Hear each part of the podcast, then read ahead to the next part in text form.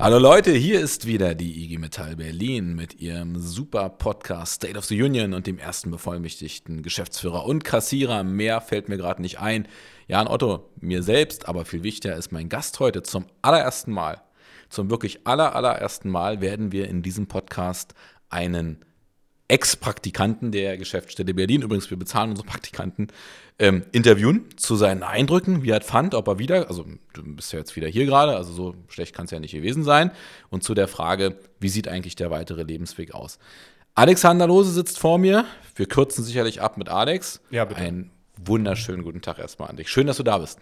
Hi Jan, danke, dass ich da sein darf. Ich freue mich sehr, nach drei Wochen wieder hier zu sitzen. Ja, die Frage ist ja, hast du uns vermisst? Sehr, sehr. Sehr, Äh, ja, doch. Äh, allerdings, mir haben die zwei Wochen, drei Wochen frei jetzt auch gut getan. Das war, Urlaub war nötig, Ja. aber äh, ich freue mich immer wieder gerne hier zu sein. Das freut mich sehr. Ich sage jetzt erstmal als ersten Cliffhanger, ähm, was du studierst. Political Economy of European Integration. Richtig, sehr schön. Ich würde das übersetzen mit äh, irgendwie Politikwissenschaften und Ökonomie und dann noch irgendwas mit Europa und Gedöns. Das ist gut zusammengefasst. Könnte Okay. ich selber auch nicht besser sagen. Ja, Äh, ja, ich sage immer politische Ökonomie, also Politikwissenschaften, ein bisschen VWL dazu und das alles im Rahmen von Europäischer Union und Europa insgesamt. Genau. und da studierst du auf dem Master oder wo bist du gerade? Genau, ich bin jetzt im dritten, also ich bin gerade im vierten Semester von meinem Ja. Masterstudium. Äh, ich muss jetzt auch nur noch meine Abschlussarbeit schreiben und bin dann im Juli, spätestens August auch fertig mit dem Thema, mit, der, mit dem Studiengang. Ja. Verrat uns noch, wie alt du bist. Äh, 31. 31. Jahre. Okay. Wir kommen wieder nachher zurück zu, Poli also kurz jetzt mal ab, Politikwissenschaften und anderen Themen. Und Master heißt, du hast ja davor auch schon einen Bachelor gemacht. Also du studierst schon ein paar Tage und kennst dich offensichtlich mit vielen Themen aus.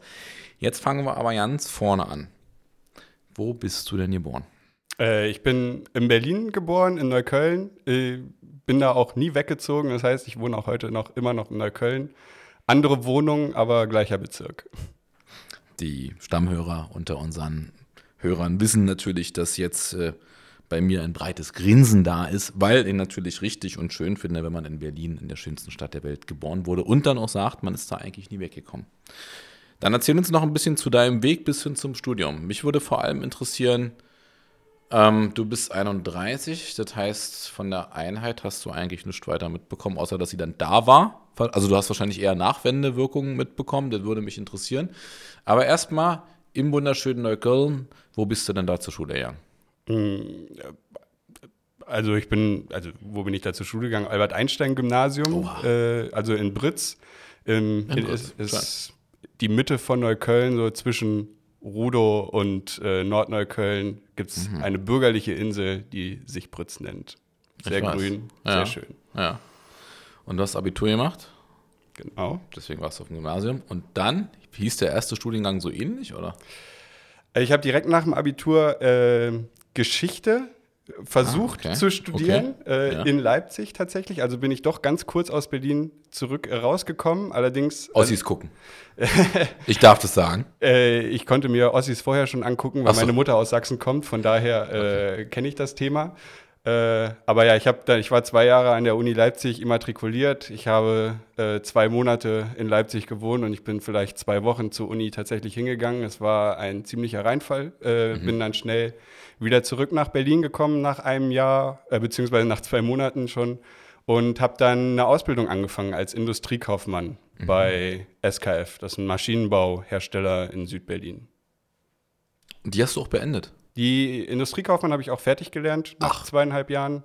Okay. Genau. Und ähm, dann wollte ich eigentlich äh, nach der Ausbildung nochmal einen Versuch wagen zu studieren, wusste aber nicht genau was und wie. Und meine Firma war schon daran interessiert, mich weiter zu beschäftigen. Ich kann nicht den schlechtesten Eindruck hinterlassen zu haben. Die haben mir dann angeboten, dass ich ja nebenbei studieren kann, haben mir auch einen guten Vertrag hingelegt. Und da ich sowieso nicht wusste, was ich konkret machen möchte, habe ich das Angebot angenommen ähm, und dann dort vor allem als Einkäufer gearbeitet und nebenbei BWL studiert, abends. Okay. Und da hast du quasi auch deinen Bachelor in BWL. Genau, genau. Das hat ist sich ja eine spannend. Weile gezogen, waren dann Ja.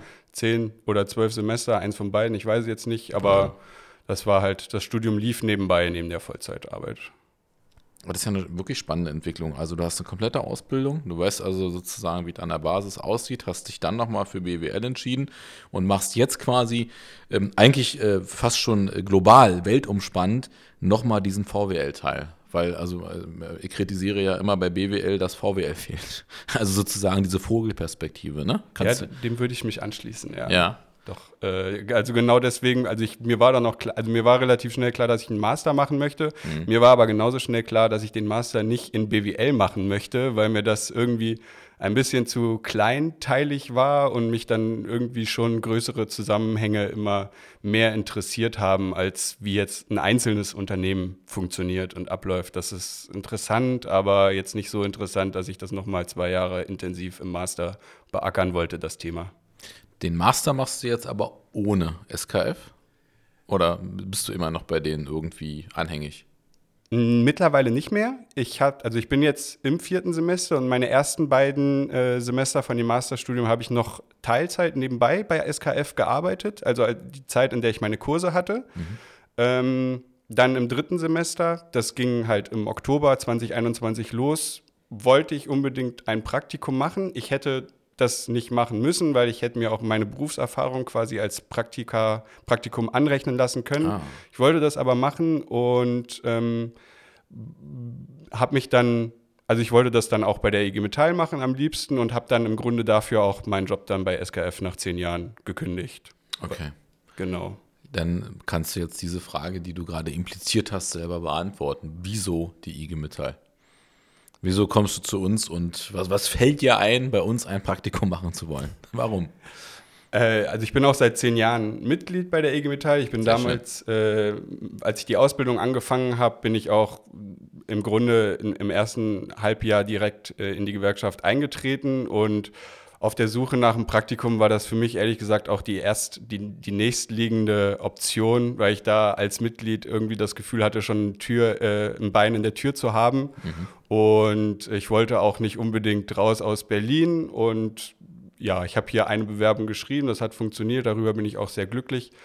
Und Gewerkschaften haben mich grundsätzlich schon interessiert. Ich war aber nie aktiv, weil ich halt Studium und Arbeit parallel beides miteinander zu vereinnahmen, ist an sich schon fordernd genug. Ich hatte da nicht die Kapazitäten, hm. äh, mich noch irgendwo anders zu engagieren. Und das Praktikum war für mich einfach die beste Option, da jetzt mal tiefer in den Verein reinzugucken, in dem ich, für den ich ja auch seit zehn Jahren Mitgliedsbeiträge gezahlt habe. Hoffentlich immer satzungsgemäß. natürlich, natürlich. Haben wir alles überprüft. Genau, also wir bekommen zum Glück, wie ich finde, viele Bewerbungen für die äh, Plätze, äh, auf, die, auf die Praktika. Ähm, und deswegen äh, haben wir heute auch gesagt, wir machen jetzt mal den ersten Podcast äh, mit jemandem wie dir. Sehr interessante Persönlichkeiten, die jetzt auch von dem, was du gerade erzählst, durchaus schon ein paar Sachen erlebt haben. Jetzt hast du uns gerade verraten, dass du vor zehn Jahren auch sofort erkannt hast, eintreten ist richtig. Zeichnet sich schon mal enorm aus.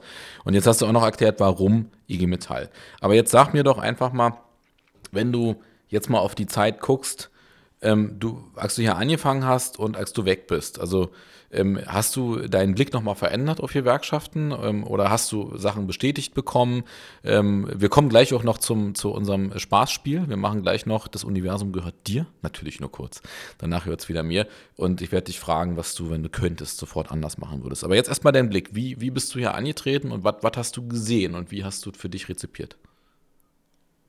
Ähm, also ich wusste ehrlich gesagt nicht genau, was mich erwartet in dem Praktikum, weil ich mich, ähm, ich bin da sehr, also ohne große, also dachte ich, ohne große Vorurteile an die Sache rangegangen, weil ich aber auch grundsätzlich einfach wenig darüber wusste, was Gewerkschaften macht. Man, das ist so als Thema immer im Hinterkopf präsent. Es gibt die und die sind auch dafür verantwortlich, dass man halbwegs gut verdient und so.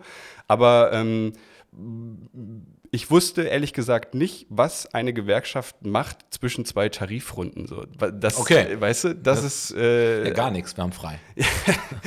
da wollte ich dann wissen, warum ich dann dafür Gewerkschaftsbeiträge zahle. Nee, aber ähm, ich, ich hatte einfach selbst wenig Ahnung, was, was in der Gewerkschaft abläuft. Hm. Ähm, und es ist, ja, die Frage war jetzt, äh, welche von meinen Vorurteilen sich bestätigt hat? Oder, oder, nee, gar nicht. Also, also du kannst natürlich auch einfach aus Spaß an der Freude mal ein paar Vorurteile nennen. Nein, du hast jetzt gerade gesagt, du hattest eher die Erwartung mal zu erfahren, was machen die eigentlich zwischen zwei Tarifrunden? Äh, also dein Blick war sozusagen jetzt eher von so einem VWL-Standard zu sagen, okay, die sorgen für mehr Kohle, ja. Darüber hinaus hast du, also höre ich jetzt mal, unterstelle mal, so Sachen wie Transformations-, Industriepolitik erstmal nicht so impliziert. Und äh, genau, dann wäre die Frage, was, was, was hat das gemacht mit dir? Was, was hast du dann erlebt? Also wir haben ja immer den Punkt, dass wir bei den Praktikanten, äh, wir versuchen mehr einzubeziehen. Gleichzeitig gibt es viele Termine, wo es nicht geht. Wir probieren es jetzt gerade mit deinem Nachfolger, ähm, der dann irgendwann auch noch an den Podcast kommen darf. Er freut sich schon sehr, ähm, nochmal näher ranzugehen, auch an die Betriebspraxis. Wir hatten ja davor noch, ähm, vielleicht erinnert sich der eine oder andere, war so ein Virus, keine Ahnung, wie er heißt, werde den Namen jetzt auch nicht sagen. Ähm, und äh, gleichzeitig äh, kriegst du ja trotzdem ein paar Sachen mit. Ich glaube, du hast die aktiven Konferenz der IG Metall äh, Berlin erlebt. Du hast auch viele Diskussionen erlebt schon, wie wir, also und, und warst ja auch mit ein paar Sekretären sehr eng im Austausch. Also da wäre eher die Frage, wenn du in, in diesem Podcast äh, reden, reden wir ja auch ähm, über Dinge, die die Leute interessieren, die eben noch nicht Mitglied sind oder die gerade noch überlegen, Gewerkschaft, brauchen wir das noch, kann das eigentlich weg, was, was, was wollen wir damit äh, tun? In deinem Alter, also jetzt, oder vielleicht eine Botschaft an den jungen Alexander, ne? wenn der kleine Alex irgendwie mit 20 gesagt hättest, äh, IG Metall ja oder nein. So, hast du nach deinem Praktikum mehr Argumente für die IG Metall? Weniger, gleich viel oder äh, so? Also das, das ist die Frage, die mich interessiert. Und hast du ein paar Sachen gesehen, wo du sagst, damit hätte ich nie gerechnet? Und andere Sachen, wo du denkst, so, pff, warum machen die das eigentlich? Brauchen wir nicht.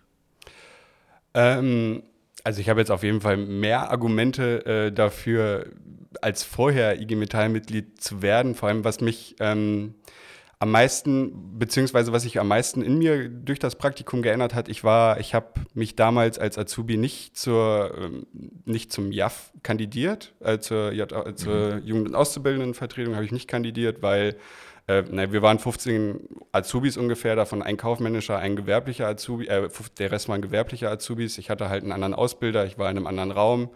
Ähm, ich konnte, also ich hatte das Gefühl, ich wäre nicht die richtige Person, um die anderen Azubis sozusagen zu vertreten. Aber jetzt durch das Praktikum, je länger ich in dem Praktikum war, desto mehr habe ich es im Grunde bereut, mich okay. damals nicht im Betrieb schon zum Beispiel äh, in der JAF zu engagieren oder auch ähm, äh, das Thema äh, Betriebsrat, mich mit den Kollegen da näher in Austausch zu begeben, weil ich dann doch gemerkt habe, dass man echt also erst durch dieses Praktikum, wie viel ähm, Eingriffsmöglichkeiten man im Grunde durch die Gewerkschaft auch hat oder wie viele Möglichkeiten äh, es sich bieten, sich zu beteiligen.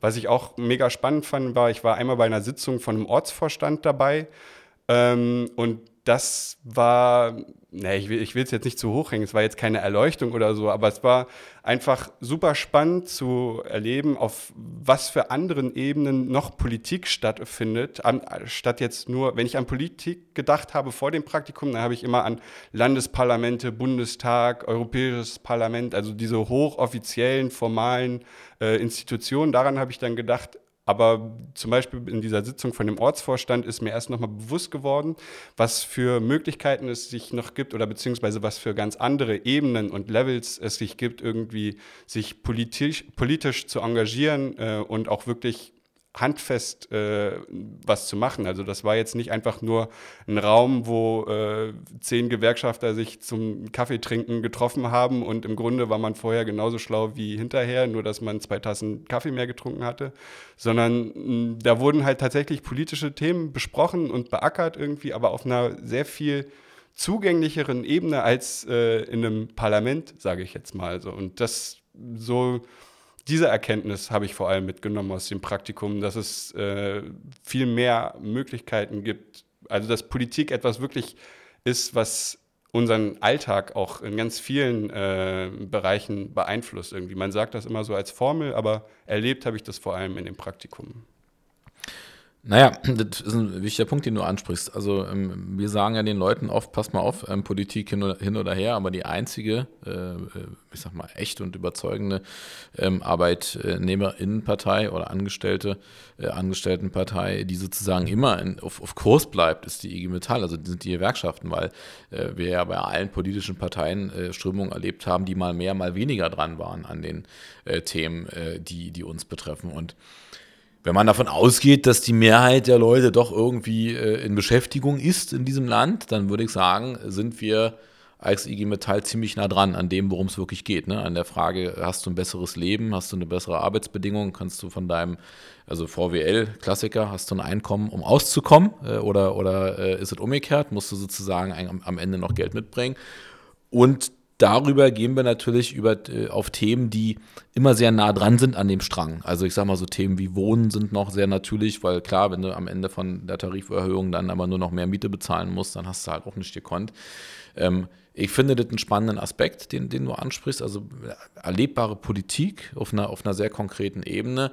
Ähm, und von daher ist so dieser alte Spruch, das Private ist politisch, der stimmt halt. Ne? Also wenn wir im Ortsverstand debattieren über die Frage äh, Leiharbeit, über die Frage Mehrarbeit, über die Frage Kurzarbeit, was wir jetzt wieder auch in der Krise haben, dann sind es äh, extrem politische Themen, die äh, die Leute aber direkt vor Ort betreffen, die auch erfahrbar sind. Ich finde ja interessant, dass du sagst, dass du heute mit Blick äh, zurück sagen würdest, hätte ich mal mich zur JAF aufstellen lassen oder zum Betriebsrat. Ähm, ich glaube, da haben wir noch einen Transfer zu leisten, weil die andere Seite ist ja, wenn man sich da einen Studienweg anguckt äh, und äh, sagt, du hast also äh, dich mal kurz an die Geschichte probiert, dann BWL, dann jetzt VWL ähm, und hast in diesem Studium aber offensichtlich die Rolle der Gewerkschaften nicht wirklich geklärt bekommen oder erklärt bekommen, ähm, dann sagt es ja auch was aus darüber, wo wir gerade stehen in, in, in, Deutschland. Was wir übrigens ist jetzt nicht die erste äh, Überraschung für uns. Wir haben mit, äh, mit dem Jakob schon lange darüber gesprochen, äh, mit der, in, in, der Frage, wie auch in den Berufsschulen das aussieht. Ähm, wir haben mit einigen, wir hatten ja hier viele vom Mikrofon, die studiert waren, die alle gesagt haben, so richtig haben wir zu dem Thema eigentlich nicht gehört. Und äh, das würde mich nochmal interessieren, ist es so? Also, dass auch du sagst, eigentlich äh, Gewerkschaft, habe ich gedacht, früher Tarifpolitik, rote Fahne, brennende Tonne. Und dann war da auch der Cut. Ja, doch, würde ich, würde ich so sagen. Also ich komme grundsätzlich aus einem politischen Umfeld, Freundeskreis, deswegen war es für mich auch relativ früh in der Ausbildung klar, dass ich die Gewerkschaft beitrete. Aber ähm, ich wusste jetzt weder aus der Schule, aus dem Gymnasium, äh, wofür wir Gewerkschaften eigentlich brauchen. In der Ausbildung, es gab ein Startercamp, das, da wurde man mal ein, anderthalb, äh, eine Woche angesprochen und äh, das war dann für eine Woche auch präsent, aber ähm, danach kam dann nicht mehr viel. Ich, Im im BWL-Studium wurde das gar nicht mehr thematisiert, also das was ich auch nachhinein sehr fragwürdig finde irgendwie. Ähm, also ja, würde ich dir absolut recht geben. So, das ist dafür, welche, welche Rolle Gewerkschaften in unserer Gesellschaft eigentlich spielen und wofür sie auch äh, verantwortlich sind, kriegt man da ähm, relativ wenig von mit, wenn man nicht aktiv nach den Infos selber sucht, sage ich jetzt mal. Das kann ja auch nochmal an uns eine Kritik sein. Also auch wir sind offensichtlich, das ist ja auch der Versuch mit diesem Podcast, nicht in allen Ebenen vertreten, also wo dann auch Leute äh, wie du äh, eine Berührung kriegen können. Ähm, schwierig ist nur, dass wir natürlich oft als Gewerkschaften, äh, das ist jetzt sozusagen etwas detaillierterer Talk, aber du, du, du verstehst es und ich glaube, wir können es dann auch kurz erklären. Wir haben ja auch so was wie eine institutionalisierte oder institutionelle Macht mittlerweile. Und ähm, äh, das heißt, dass, dass äh, Organisationen wie wir ähm, nach einer bestimmten Zeit durch, ich sag mal, einen gewissen Habitus, durch eine gewisse Übung, wenn man so will, in bestimmten Themenfeldern auch den Ton angeben, selbst wenn sie da nicht per se gerade die Riesenstärke haben. Also wir brauchen nicht für alles, äh, was wir heute durchsetzen, sofort einen Streik. Es gibt Dinge, die wir einfach durchsetzen, weil, weil wir die Macht haben, weil wir da sind, weil die Leute wissen, also die Arbeitgeber und andere und die Politik weiß ungünstig, wenn, wenn der, die IG Metalle der, der DGB sich dagegen wehren. Ähm, das ist die eine Seite. Und die andere Seite ist aber, dass wenn man darauf auch abstellt, also wir ja auch einen hohen Anspruch äh, an, an, uns stellen lassen, oft, was ich nicht immer richtig finde, an die gesellschaftspolitische Grundordnung. Ne? Also ob das jetzt die ganze Auseinandersetzung war mit, mit Rechten ähm, oder auch jetzt mit Querdenkern in der, in der, in der Krise, die, die, die wir hatten, ähm, dann frage ich mich halt immer, äh, ich würde das ja alles akzeptieren, wenn dafür gleichzeitig aber in den Berufsschulen, in den Studiengängen auch vermittelt wird, dass wir mehr sind als nur ein Streik, ja, sondern ich würde sogar so weit gehen, dass die, die, die politische Ordnung, die gesellschaftspolitische Ordnung in Deutschland maßgeblich von den DGB-Gewerkschaften abhängt. Ähm, und das spiegelt sich aber nicht wieder in der Mitgliedsstärke, die wir eigentlich haben müssten, ja, weil es für viele selbstverständlich ist, auch im öffentlichen Dienst, die machen das schon irgendwie. Ähm, in den Betrieben haben wir auch immer die Diskussion. Ähm, und da wird natürlich oft auch vergessen, und auch das wird ja oft nicht vermittelt, dass wenn man dann schaut auf Betriebsverfassungsgesetze, also wie Betriebsräte sich legitimieren, auf äh, so klassische Sachen wie äh, Urlaub, Krankheit, äh, Entgeltvorzahlung im Krankheitsfall, ähm, dass dann oft überhaupt nicht klar gemacht wird, dass das alles keine Geschenke waren, ne? sondern dass dafür Gewerkschaften enorm Druck machen mussten. Und den Punkt finde ich extrem unterbelichtet, aber deswegen ist es eben umso spannender, mit Leuten wie dir zu sprechen, um A, also kann man nur sozusagen dich bitten, erzähl das auch in deinem Freundeskreis, mach den Leuten das klar. Das ist vielleicht auch genau das Goodie, was wir haben. Unsere Politik ist, wenn sie dann passiert, sehr direkt erlebbar. Ne? Sie kann sehr, sehr direkt Sachen umsetzen. Das ist ja einer, einer parlamentarischen äh, Politik oft nicht möglich. Und das Zweite ist eben, sich auch klar zu machen, dass viele von den Dingen, die wir heute haben und über die wir ja eigentlich auch schon wieder hinaus sind, also wo wir die nächste Stufe geben müssen, äh, nicht gehen würden, äh, wenn Gewerkschaften irgendwann mal nicht mehr da wären. Also sich eine Welt vorzustellen von heute auf morgen ohne Gewerkschaften, ähm, ja, ich weiß gar nicht, wäre mal, mal so eine Utopie-Forschung äh, nötig, wäre wär wahrscheinlich schwierig. Ähm, ich würde dich sozusagen jetzt gerne mal fragen, weil wir wollen es jetzt ja nicht ewig in die Länge ziehen. Du hast jetzt ein paar Sachen erzählt. Ähm, mich würde noch mal interessieren, dein Eindruck. Wir haben ja, äh, ich finde schon, also ich fand sie natürlich toll, eine tolle Aktivenkonferenz hingelegt. Ähm, wie hast du das empfunden? War das, was du ähm, erwartet hättest von der Gewerkschaft? Oder hast du da gedacht, nee, das ist jetzt irgendwie out of the box? So habe ich es nicht, äh, damit habe ich nicht errechnet.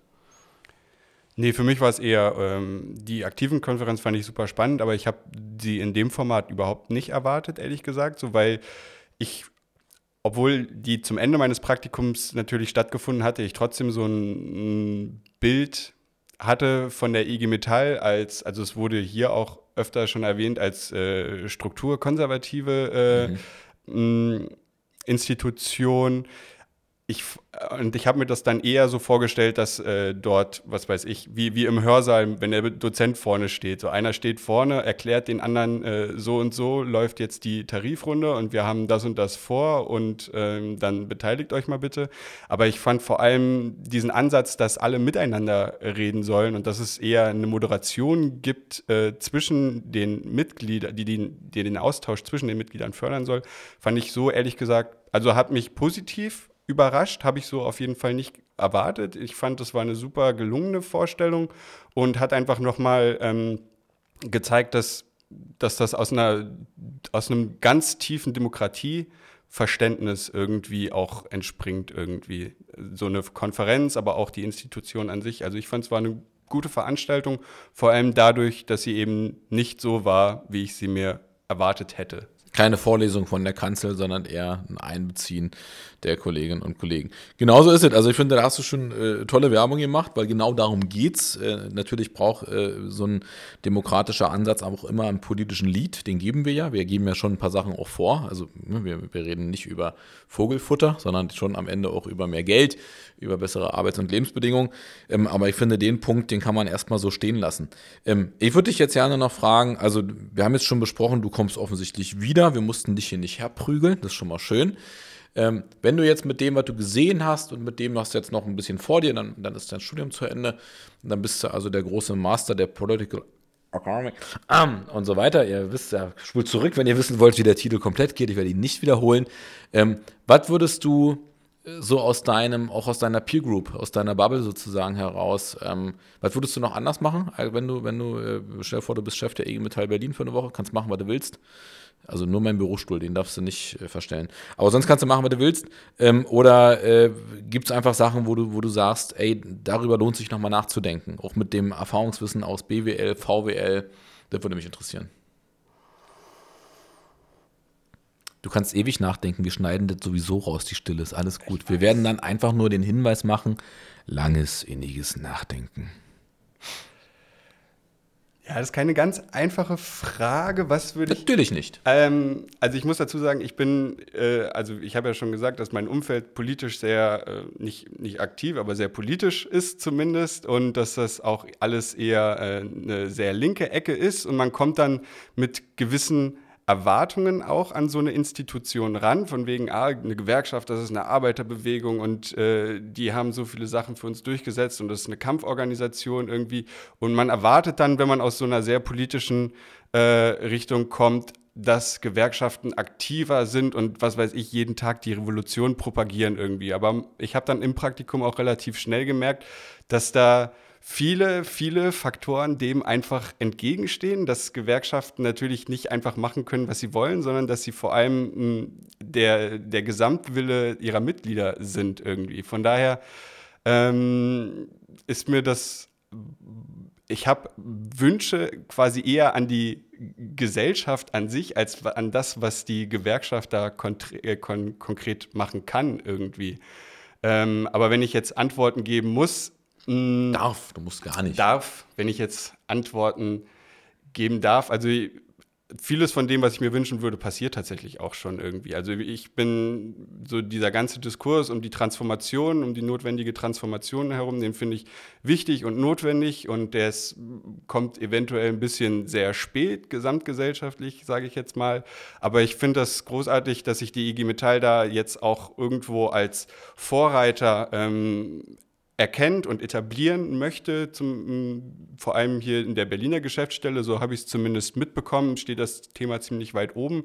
Und ich glaube, das sind halt auch so Kernthemen, an, mit denen sich Gewerkschaften einfach beschaffen äh, befassen müssen, weil das, dass Änderungen kommen werden, ist relativ klar. Und es ist dann, glaube ich, auch schon so, dass wer, wer da zuerst ein tragfähiges Konzept vorlegen kann und sich äh, aktiv in, diese, in solche Transformationsdebatten einmischt, der wird dann halt auch eher gehört, beziehungsweise eventuell wird dann der Gewerkschaft dann auch mehr Kompetenz zugeschrieben, wenn man mitkriegt, dass die sich nicht erst seit gestern mit dem Thema beschaffen, äh, befassen. Ähm, genau. Also, was würde ich anders machen? Im Grunde sind wir, äh, ist die Berliner Geschäftsstelle da auf einem sehr guten Weg. So für, für andere Bezirke kann ich da nicht groß, groß reden, muss ich ehrlich sein. Und an dieser Stelle beenden wir den Podcast mit einem wunderschönen Lob von Alexander Lose. Nein, macht nur Spaß. Wir kommen aber trotzdem zum Ende. Ähm, weißt du, das hilft uns doch auch weiter, wenn du sagst, wir sind auf dem richtigen Weg. Und ähm, für uns ist ja entscheidend, dass wir immer den Spagat machen, ein bisschen zwischen ähm, denen, die wir schon haben als Mitglieder, denen, die wir noch haben wollen und zwischen den Branchen, die transformiert werden, die es vielleicht schon sind und vielleicht auch den Branchen, die man nicht transformieren kann. Da haben wir sozusagen unterschiedliche Anforderungen dann, entweder an Qualifizierungs-, Umschulungsmaßnahmen oder an das, was du gesagt hast, konzeptionell tragfähige Konzepte zu, äh, zu bringen, die glaubwürdig sind. Das heißt auch, dass wir tiefer rein müssen in die Unternehmen, in die Konzerne ähm, viele reden ja immer über wirtschaftliche Mitbestimmung. Ich glaube, man muss sie vor allem machen, indem man an den Stellen dann auch mit den äh, Ingenieuren, Entwicklern, aber auch mit dem, dem klassischen Beschäftigten äh, Konzepte entwickelt, wo man dann die Frage stellt, äh, wollt ihr das machen? Und wenn ihr es nicht machen wollt, ja, also als Arbeitgeber, dann haben wir halt wirklich einen Konflikt. Dann können wir auch mal wieder die rote Tonne rausholen, die brennende Tonne und die Fahne.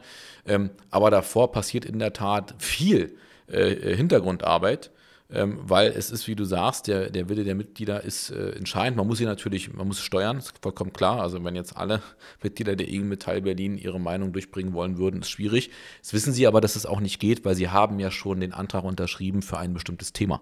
Also sie haben ja jetzt nicht äh, mich beauftragt äh, oder, oder irgendwen anders ähm, dafür zu sorgen, dass jetzt irgendeine Schokolade billiger wird. Das ist ja nicht unser Auftrag. Wir haben eine konkrete ähm, äh, Funktion in der Frage Industriepolitik, Transformationspolitik und am Ende, du hast es vorhin angesprochen, Tarifpolitik. Und ich finde, dann ist das ein schlüssiges Statement von dir äh, und äh, ehrlich gesagt hilft uns das weiter. Weil das ist, was wir wollen, dass das gesehen wird. Und wenn du sagst, die IG Metall Berlin macht sich offensichtlich sehr klar auf den Weg, diese Themen anzugehen, dann würde ich jetzt mal äh, in meinem Team sagen können, äh, sind wir nicht total verkehrt unterwegs. Jetzt ist die Frage, das muss ich noch rumsprechen, ja, dass die Leute merken, da ist nicht strukturkonservativ, da ist nicht alt, sondern wir sind relativ weit vorne mit dabei in der Frage Zukunft selber machen, ist ja auch unser Leitthema als IG Metall Berlin, wie du weißt. Und wir nutzen dafür eben viele unterschiedliche Formen. Ob es dieser Podcast ist, ob es die Social Media äh, Kanäle sind oder eben äh, wie auf dieser Konferenz, die du erlebt hast, ein völlig anderes Format, nämlich ein Format, was du kennst aus deinem Studium, das Town Halls, äh, was man ja normalerweise eher in Managementkreisen nutzt, um, um, um bestimmte Dinge vorzustellen am Ende haben wir ja auch ein Produkt. Ne? Also wir haben einen geilen Lifestyle, der besser wird, wenn man bei uns Mitglied wird, als ohne uns. Ähm, es geht ja nicht nur um mehr Lohn, es geht ja auch darum, ob wir in den nächsten Monaten, jetzt sehr entscheidend in dieser Krise, ähm, dafür sorgen können, dass die Last vernünftig verteilt wird. Wir haben es ja schon bei dem Virus erlebt und wir werden es jetzt sicherlich auch nochmal erleben. Ähm, ich bin mir sehr sicher, dass der ein oder andere Arbeitgeberverband sehr schnell auf die Idee kommen wird, dass eigentlich eine Nullrunde das Beste wäre. Obwohl wir eigentlich eine völlig andere Forderung stellen müssten. Nicht nur eine hohe Forderung, sondern wir müssten auch fordern, und das machen wir ja auch, dass in der Transformation es auch einen hohen Kostenanteil seitens der Arbeitgeber gibt und nicht umgekehrt. Ja? Wenn wir dann Betriebe haben oder Konzerne, die mit 19 Milliarden Euro und anderen Gewinnzahlen sagen, uiuiui, ist schwierig zu stemmen, genau dann kommt spätestens wieder der Grundgedanke der Gewerkschaft nach vorne, dass es nämlich ohne uns nicht geht, dass wir nicht wissen, wie geil es wird mit uns, wir wissen aber, dass es mit uns besser wird. Und wenn du das mitnimmst aus diesen äh, sechs Monaten äh, hier, dann finde ich, kann ich damit gut leben und ich glaube auch der Rest der IG Metall Berlin freut sich dann, äh, dass wir dieses Bild mittlerweile vermitteln. Ich habe mich sehr gefreut, mit dir dieses Gespräch zu führen. Wir haben äh, in Windeseile die 30 Minuten, gut, da war jetzt zwei Minuten Stille von dir mit drin, aber nur Spaß, äh, sozusagen gefüllt. Du kannst jetzt noch weise letzte Worte sagen. Möchtest du uns noch irgendwas sagen? Möchtest du noch Grüße vielleicht an irgendeine Community geben? Dann ist genau jetzt die Chance dafür. Darf ich das, dich auch was fragen? Natürlich. Allen anderen aber selbstverständlich. wurde eine Frage angeboten. Aber nur ihm nicht. Diskriminierung? Schneiden wir das raus. Okay, frag. Ähm, mich würde mal interessieren, von dir persönlich für. Hagel. Achso, nee. äh, für die Arbeit von einem politischen Sekretär, was würdest du sagen, wie wichtig ist es für diese Arbeit, dass man vorher selber Betriebsrat oder äh, Jaffi gewesen ist, also dass man selber die Erfahrung, handfeste Erfahrung im Betrieb für diese Arbeit sammeln konnte? Ich finde, es ist eine fantastische Frage, die äh, du bist der Erste, der die stellt. Du kennst meinen Hintergrund, glaube ich, nur in Teilen. Ich selber war Betriebsratsvorsitzender, GBR-Vorsitzender, ähm, habe quasi diesen Weg, von dem du sprichst, äh, gemacht. Und jetzt könnte ich einfach sagen, man braucht genau das. Und ich werde aber genau diese Antwort nicht geben. Entscheidend ist die Haltung. Entscheidend ist, ob du in dir drin hast, und zwar tief in dir drin, ich meine wirklich im Herzen und in deiner Seele, dass das, was du hier tust, das Richtige ist. Wenn du der Meinung bist, die Veränderung der Gesellschaft zum Positiven ist der Mindestanspruch. Also die Welt ist nicht genug, wie ich immer sage. Dann bist du richtig in der Gewerkschaft. Wenn du der Meinung bist, äh, man kann irgendwie hier einfach ganz gut Geld verdienen und hat einen schön geregelten Tagesablauf, dann komm bitte nicht hierher, lass es. Ähm, ich glaube, dass, ähm, und so ist auch das Team der Geschäftsstelle Berlin, ähm, ein gutes Team lebt immer von einer hohen Heterogenität.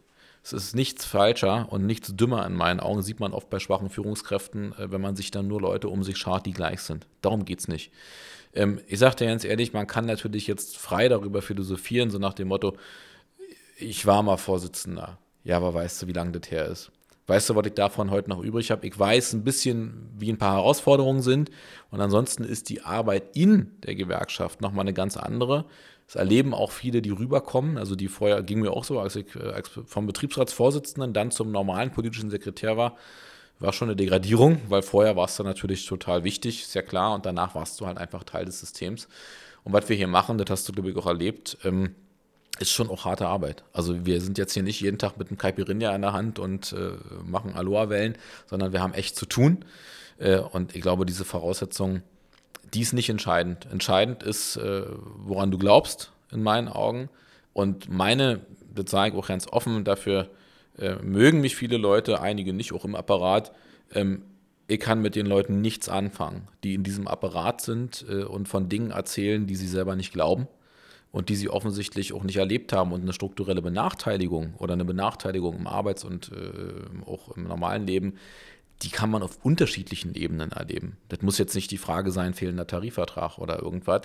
Ähm, ich glaube, wichtig ist, dass man da auch eine, auch eine Ader für hat, dass man versteht, dass wir solidarisch sind, aber nicht um jeden Preis, sondern unsere Solidarität ist äh, schon auch exklusiv. Also man muss bei uns Mitglied sein. Ja, wir können und wir werden auch nicht äh, als Caritas für alle unterwegs sein. Der Apparat finanziert sich nur so. Äh, und ansonsten nochmal, es kommt auf das an, was du glaubst und ob du überzeugt bist, dafür zu streiten. Und der Rest, den kann man lernen. Äh, du bringst, äh, wenn man auf deinen Lebenslauf guckt, ja auch spannende Sachen mit VWL, BWL, durchaus Dinge, die, die, die auch weiterhelfen, um das große Ganze zu verstehen. Und am Ende ist ein guter politischer Sekretär nach ein paar Jahren auch jemand, der sehr viel im Allround ausgebildet wurde. Also der sich dann auch Dinge, die er halt nicht kann, holt. Also in meinem Fall waren es dann eher diese, diese Studienthemen, äh, sozialwissenschaftliche Themen oder ähm, äh, Leadership-Themen und so weiter. Und in deinem Fall, äh, um es jetzt mal sozusagen auf, auf dich als Person zu münzen, wären es wahrscheinlich dann halt eher nochmal praxisbezogenere Themen. So, weil dir braucht man ja jetzt nicht erklären, äh, wie man eine Bilanz liest. Das solltest du nach drei Jahren äh, BWL können. Also von daher meine Antwort auf deine Frage ist, ähm, es kommt aufs Mindset an. Und äh, mein Ansatz, unser Ansatz ist, äh, nicht umsonst, dass wir, äh, wir wollen hier keinen Lifestyle generieren, aber wir wollen Teil von unterschiedlichen Bubbles sein, die sich an ein paar Punkten immer wieder doch berühren. Von dem, was ich vorhin gesagt habe, Arbeits- und Lebensbedingungen, egal was du machst, ob du Nerd bist, ob du Musiker bist, die berühren sich. Da wollen wir rein und dafür braucht es unterschiedlichste Charaktere und es braucht vor allem Glaubwürdigkeit. Ja, danke für die Antwort. War sehr umfassend. Das stimmt. Ja. Ich kann es ja nicht einfach so stehen lassen an der Stelle.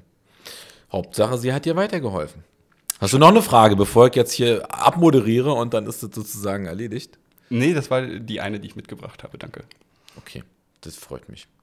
Dann schauen wir zur Regie. Und es ist soweit. Wir bedanken uns bei dir, lieber Alex, für diesen spannenden Talk. Wir werden uns bestimmt wiedersehen in den nächsten Monaten und Jahren, habe ich so ein bisschen das Gefühl.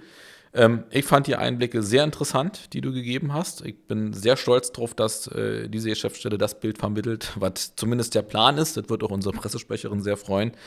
Und äh, ich sage danke, alles Gute für die nächsten erstmal Monate und Jahre. Du bist ja noch jung, da kommt noch einiges.